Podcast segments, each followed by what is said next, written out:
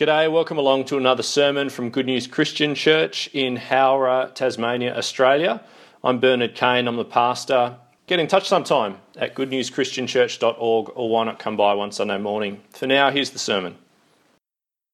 So, we're up to the sermon part of our time together now, the Bible teaching, the main Bible teaching talk, where we really drill into a bit of God's Word in fact, that bit that Ruth just read to us, the, the John passage, the passage from John's Gospel, um, John's Gospel, this biography of Jesus from the time of Jesus, written by John, as in one of Jesus' companions, his friends, while he was still, while Jesus was still on earth. Uh, now, in a moment or in a few moments, we'll pray and we'll get into that passage. But before we do, I'd like to, um, I'd like to get us chewing over a question.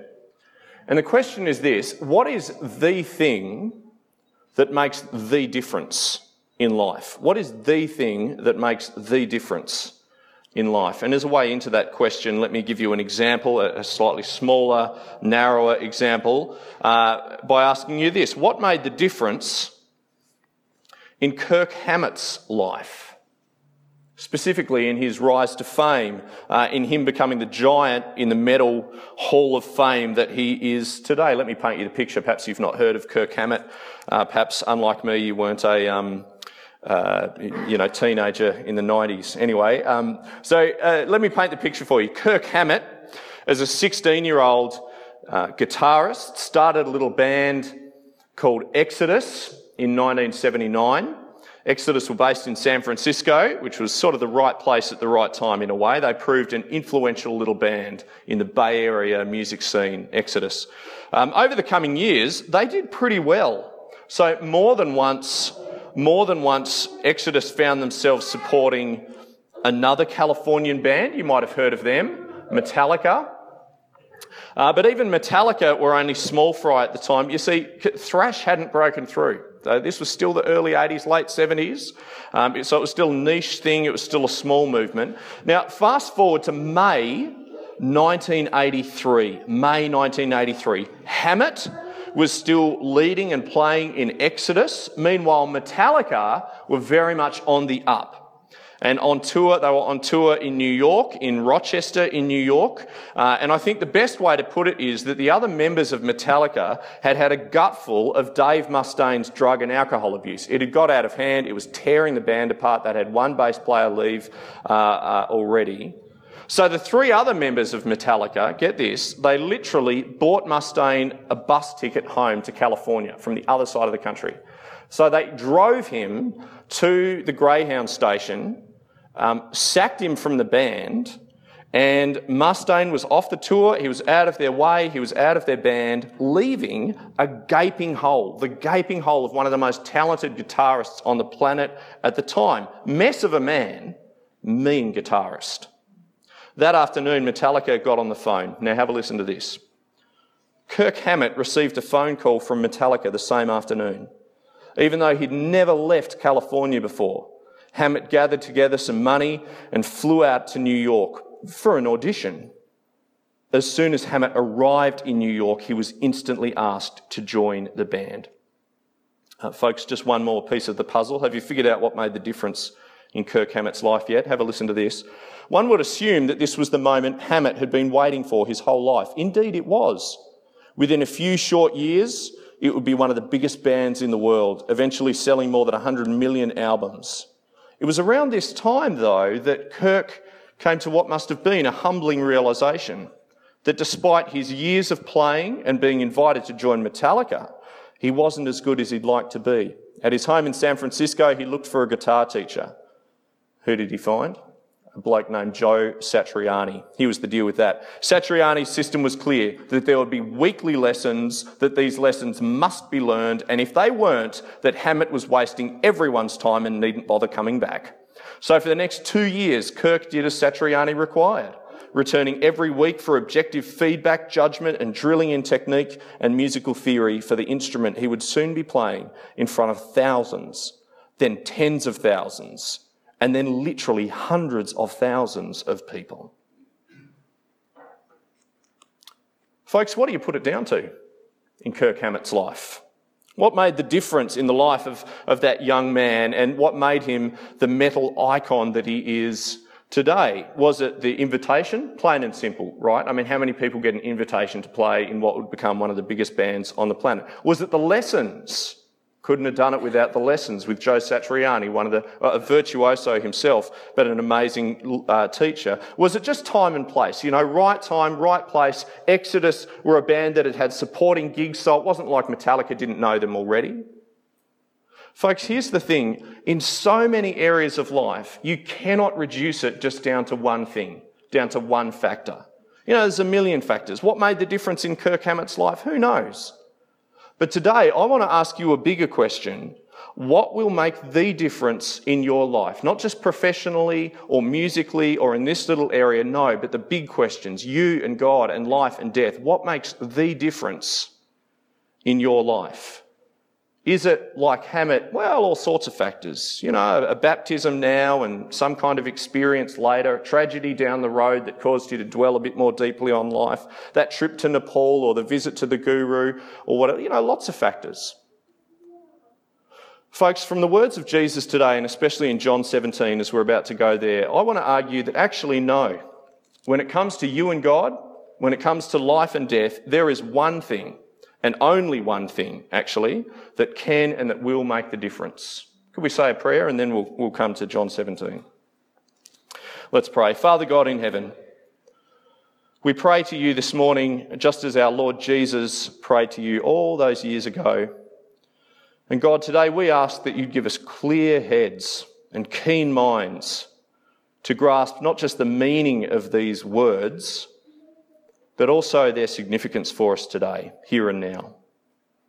God in heaven, please give us grit to face up to areas in our lives that perhaps need reappraisal or reconsidering or just changing. Uh, we ask it in Jesus' name. Amen. Let me tell you where I'm going. I've basically got three points to help us answer our question, three points to answer our question that I reckon flow out of Jesus' uh, words of prayer here to God in John 17. Let me tell you what the three are up front. Firstly, knowing Jesus is the thing that will make the difference. Knowing Jesus is the thing that makes the difference between you and God and life and death. Second, being known by Jesus, being known by Jesus, known by God, that's what really makes the difference stick. Can I put it that way? Uh, being known by God becomes this anchor uh, through thick and thin, even more solid than your knowing Him, which sometimes feels like it wavers, is His knowing you. And lastly, making Jesus known becomes the difference that people around us then come to see in our lives. So knowing Jesus, being known by him and making him known. Shall we pick it up in John chapter 17 verse 6? I'd love you to read along with me. The words will come up on the screen behind me. If you're someone who likes to have a Bible in your lap, you can jump up and grab one from the trolley um, just in the foyer on the top shelf there. But the words will come up behind me. John 17 verse 6. Have you got that there in front of you? Uh, so John 17 verse 6. I, I, Jesus, have revealed you, that's God the Father, so I have revealed you to those whom you gave me out of the world. They were yours. You gave them to me, and they have obeyed your word. Now they know that everything you've given me comes from you, for I gave them the words that you gave me, and they accepted them. They knew with certainty that I came from you and they believed that you sent me. So I want to say that knowing Jesus and hearing about him, knowing about him, grasping the actual, you know, from God truth about Jesus, that is the thing that makes the difference in your life between you and God, between life and death. And that's the way Jesus saw it with his first followers. They're the people who um, know that I gave them, uh, uh, uh, uh, I gave them the words and they accepted them. They knew with certainty. They believed that you sent me. Do you see the first disciples of Jesus, the 11 men with him there in that garden that night? So knowing Jesus, knowing him like they knew him, that's what can make the difference in your life. Do you see? Uh, now, could we just zoom out for a moment um, from this little story? Because I feel like we've just kind of dived, you know, we've jumped straight into the middle of this uh, prayer, in fact, into the middle of this story. I wonder, can you, what can you tell me about when Jesus spoke these words? What can you tell me about that? So we know that they're, they're a prayer to God. I've been saying that. We know that they're during his earthly life, like yes, Jesus is alive now, but this is the story of his earthly life when he was still on the planet. What else can you tell me, I wonder, about the setting uh, that he spoke these words in?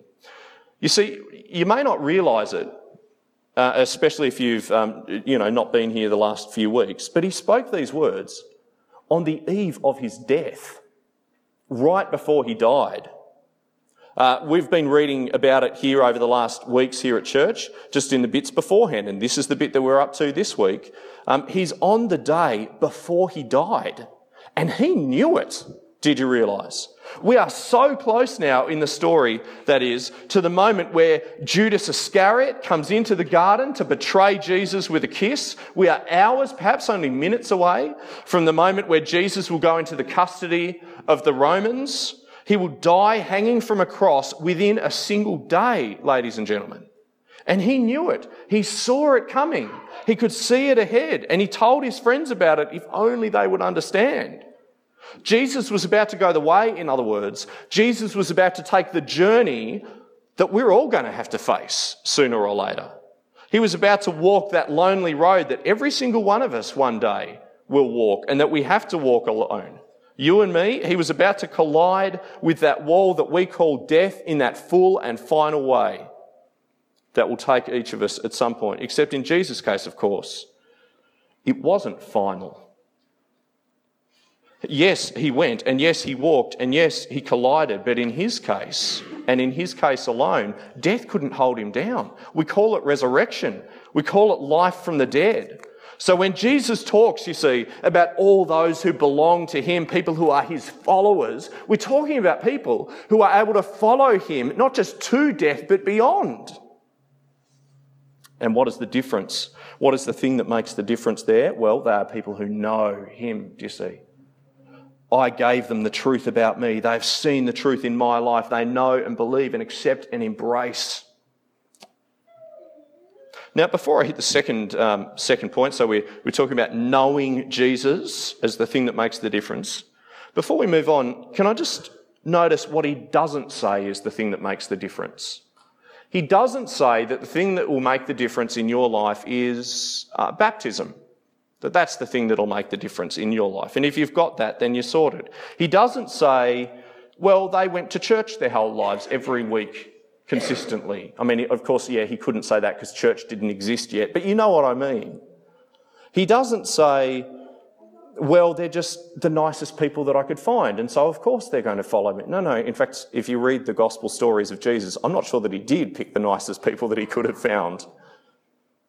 He doesn't say, well, their parents believed, and so they got to come in as well. And maybe uh, whether perhaps you're a person who uh, just doesn't really know much about Jesus or, or um, you know, just hasn't learned about him, hasn't grown up with him, I, I, think there's, there's a real challenge for us here, isn't there? It's not all those trappings of religion that Jesus sees as the things that makes the difference. It's, no, do my disciples, do they know me? Because that's what makes them one of my followers. And I think there's a challenge for us all here, whether perhaps for the person who doesn't know Jesus so well, uh, or for those of us who are tempted to think maybe my just coming to church regularly, maybe that's the thing. Uh, let me lay down the gauntlet to all of us. Let's get to know Jesus. If that's the thing that makes the difference, let's get to know Jesus. And maybe that will mean coming to church, or maybe that will mean coming along to that basics of Christianity thing that I'm doing um, after Easter. It could be that those things help make the difference. Eh, not because church makes the difference, not because a, a, Bible study course makes the difference, no, but because knowing Jesus makes the difference. And if those things help you to do that, then you should get involved in them. Anyway, there's the thought. So knowing Jesus is the thing that makes the difference in your life. Secondly, second thing from here, we've already hinted at this actually in the bit that we read just then. Um, yes, knowing Jesus is the thing that makes the difference. But from the other point of view, do you realize when you're really up against it, the thing that makes the difference is the other side of the equation, Not just that you know him, but that he knows you. Uh, in fact, I'd argue that's the heart of the prayer, wouldn't it be? How would you summarise the prayer that um, the whole thing that Ruth read to us before? I'd summarise it like this. What do you think of this? I'd summarise it like this God, when my followers are up against it, in life and in death, when they don't know which way is up, God, I still know them and you still know them. We know them, so let's make sure that they make it through. I reckon that's Jesus' prayer in a nutshell, isn't it? To his heavenly Father for these believers that are around him. Is that fair to say? So back in verse 6, we had this. Um, do you remember back in verse 6? I have revealed you, God, to those whom you gave me out of the world. They were yours, you gave them to me, and they have obeyed your word. Now skip down with me to verse 9. I think we see a similar thing. Verse 9 I pray for them, Jesus says of his disciples. I pray for them. I'm not praying for the world, but for those you've given me, for they're yours. All I have is yours, and all you have is mine and glory has come to me through them. I will remain in the world no longer, but they're still in the world, and I'm coming to you. Holy Father, protect them by the power of your name, the name you gave me, so that they may be one as we are one. While I was with them, I protected them and kept them safe by that name that you gave me. None's been lost except the one doomed to destruction, so that the scripture would be fulfilled. You know who that's talking about, don't you? That last bit's talking about Judas. You see, even Judas. Jesus saw it all coming. And he saw that they were going to be up against it, didn't he? Holy Father, protect them by the power of your name. Now, Christian here this morning, brothers and sisters, I wonder, do you really hold on to that truth as a, as a firm anchor for your faith? Not just that you know him, but that he knows you.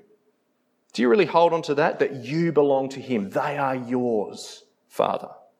Have you taken hold of those words of our Lord as He prepared to leave His disciples alone in the world?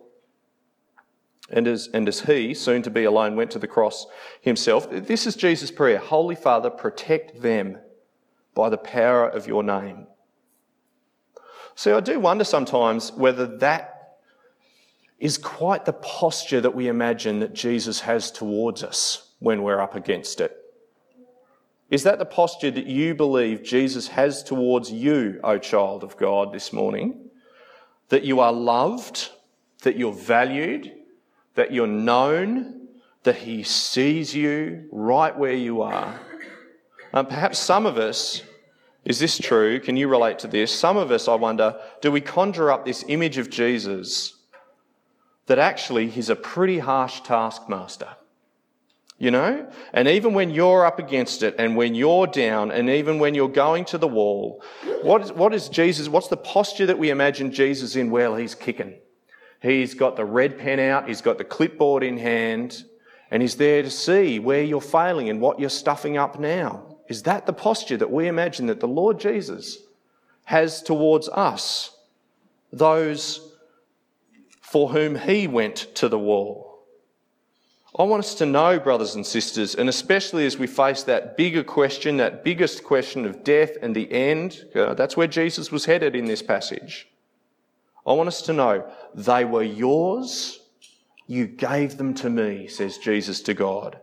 And so now, what does he ask? Protect them. That's interesting. It's a totally different posture. He is with us, He is for us, He knows us, He sees us. And He has a burden for us that we would be protected. Not, not protected from death, as you'll see, as we'll see, but even in the face of it. Lastly, then, lastly, uh, it, it's almost inevitable actually. They know Him, and that makes all the difference. They're known by Him, and so He is their anchor, He is their compass. He will be their heading um, in life, no matter what they have to go through. But publicly, the outer face will be, well, they'll get on and make him known, won't they? What a saviour he is. Because we're going to want to tell the world, aren't we? From verse 13, pick it up with me from verse 13, little number 13 in the text. I, uh, Jesus, I, Jesus, am coming to you, God, now. I am coming to you now, but I say these things while I'm still in the world so that they may have the full measure of my joy within them. I've given them your word. So I have given them your word, and the world has hated them. For they're not of this world any more than I am of the world. My prayer is not that you take them out of the world, but that you protect them from the evil one. They're not of the world, even as I am not of it. Sanctify them by the truth. Your word is truth. As you sent me into the world, I've sent them into the world. For them I sanctify myself that they too may be truly sanctified. Guys, what on earth does sanctify mean? Am I right? He says it four times there in those last couple of sentences. What does sanctify mean? Is that an odd word? Um, and I wonder, is that your question? Sanctify. I mean, it sounds kind of like, what do you think it means? It sounds kind of like sanctimonious, doesn't it? That kind of, you know, holier than thou um, sort of thing. That's not what it means. It doesn't mean make them holier than thou. Um, it sounds like a very religiousy word, doesn't it? Um, you know, I mean, who even says sanctify anymore except those old Mississippi blues men? Uh, perhaps to the regulars here, sanctify. Yep, we know what sanctify means. Uh, like he's saying, make them better you know, morally and personally, sanctify them to be more like Jesus in their day to day lives. Is that what it means? Um, folks, I, I, want to tell you, it, it, it's not even quite that. That's not even quite it. To sanctify, it's, it's a very simple word as far as the Bible uses it. To sanctify means to set something apart for God. To set a thing apart for God, to make it separate for God. Out of all the world, God, set them apart for yourself. Do you see? Set them aside. Keep them aside. Do it by the gospel. Do it by the truth. The words that you've given me, that's what will make the difference in their lives. The truth about Jesus. Set them apart. They don't even belong to the world anymore, in a sense. But what are they going to be doing? If God, if God does set them apart, what are they going to be doing? Well, verse 17. So sanctify them, set them apart, sanctify them by the truth. Your word is truth. Here we go. Verse 18. As you sent me into the world, I have sent them into the world. Folks, especially um, uh, guests here this morning, visitors, um, maybe folks who, uh, you know, you, you have some Christian friends, but um, you wouldn't call yourself a Christian necessarily. Let, let, me ask you this why is it that those Christians that you know, why do they seem to want everyone to be like them? To be like us, to, to go to their church, to like their Jesus, to come on over to their side, to our side. Why is that? The thought that I want to leave us with is a pretty simple one, and it's this when you find the thing that makes the difference in life, no, not just a difference in some little area, uh, you know, your professional life, your musical life, whatever. No, no, not a hundred little things that lead to professional success or musical success or becoming Kirk Hammett or whatever, and all the factors that go along with that. No, no, but when you find the one thing, that one Jesus who makes the difference between you and God, between life and death, the difference that will sustain you when you are up against it, a God who stands with you with more grit and more guts than you ever seem to be able to muster for yourself, and, you, and He has got you to the very end. I just want to say, you'd be a mug to keep that to yourself, wouldn't you? Uh, you'd, you'd, be a mug to keep that, but you'd be an even bigger mug to see it, to find it, and then to walk on by thinking that you'd be better off without it. As God the Father sent Jesus the Son into the world to make him known and, and, and to make the difference in the lives of men and women, so Jesus has sent his disciples, has sent us into the, into the world, carrying that truth of what makes the difference in people's lives. That's what we've got in our very heart and hands and mouths. Can we pray together? Let's pray. Our Father God in heaven, our God who knows us, who knows our past, who knows our passions, our God who knows our failings, our sins, our regrets, the things that we can never undo, and you know our fears, and you know what lies ahead. God in heaven, we pray for ourselves today that when we are up against it, that we'd lean on you, our Father, and on the Lord Jesus. May we know and trust you through thick and thin. Would you hold on to us, whatever comes? Would you protect us from floundering and faltering when the bottom drops out of life. God in heaven, we pray particularly for Macy this morning. Would you use her parents to raise her that as soon as she knows anything really, that she'd know herself a child in the care of her heavenly Father who'll never let her go. We pray too, Father, for any here who in their heart and mind, they reckon it's time to take action, to get to know Jesus once and for all. God, make that happen, please. Clear the way, don't let obstacles or practicalities impede that, we ask, but work by your Spirit within them to stir up not just curiosity, but even faith and a new walk with you. Lastly, God, we pray for our world, our world around us. We are but beggars searching for food and we've found it. Please may we have the heart to share it with people around us sensitively. Open up opportunities for that, we ask God. May Christ's fame resonate out from us in words, in deeds, in everything. And we ask it in Christ's name. Amen.